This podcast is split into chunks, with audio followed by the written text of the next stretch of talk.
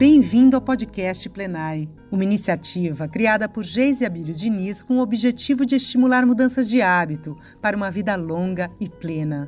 Nossa inspiração é baseada no equilíbrio de seis pilares: corpo, mente, espírito, relações, contexto e propósito. Neste podcast, pessoas reais contam suas histórias relacionadas aos nossos pilares.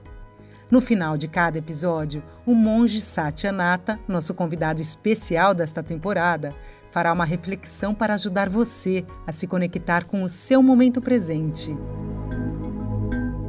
Dia 1 de maio de 1994, em Imola, na Itália.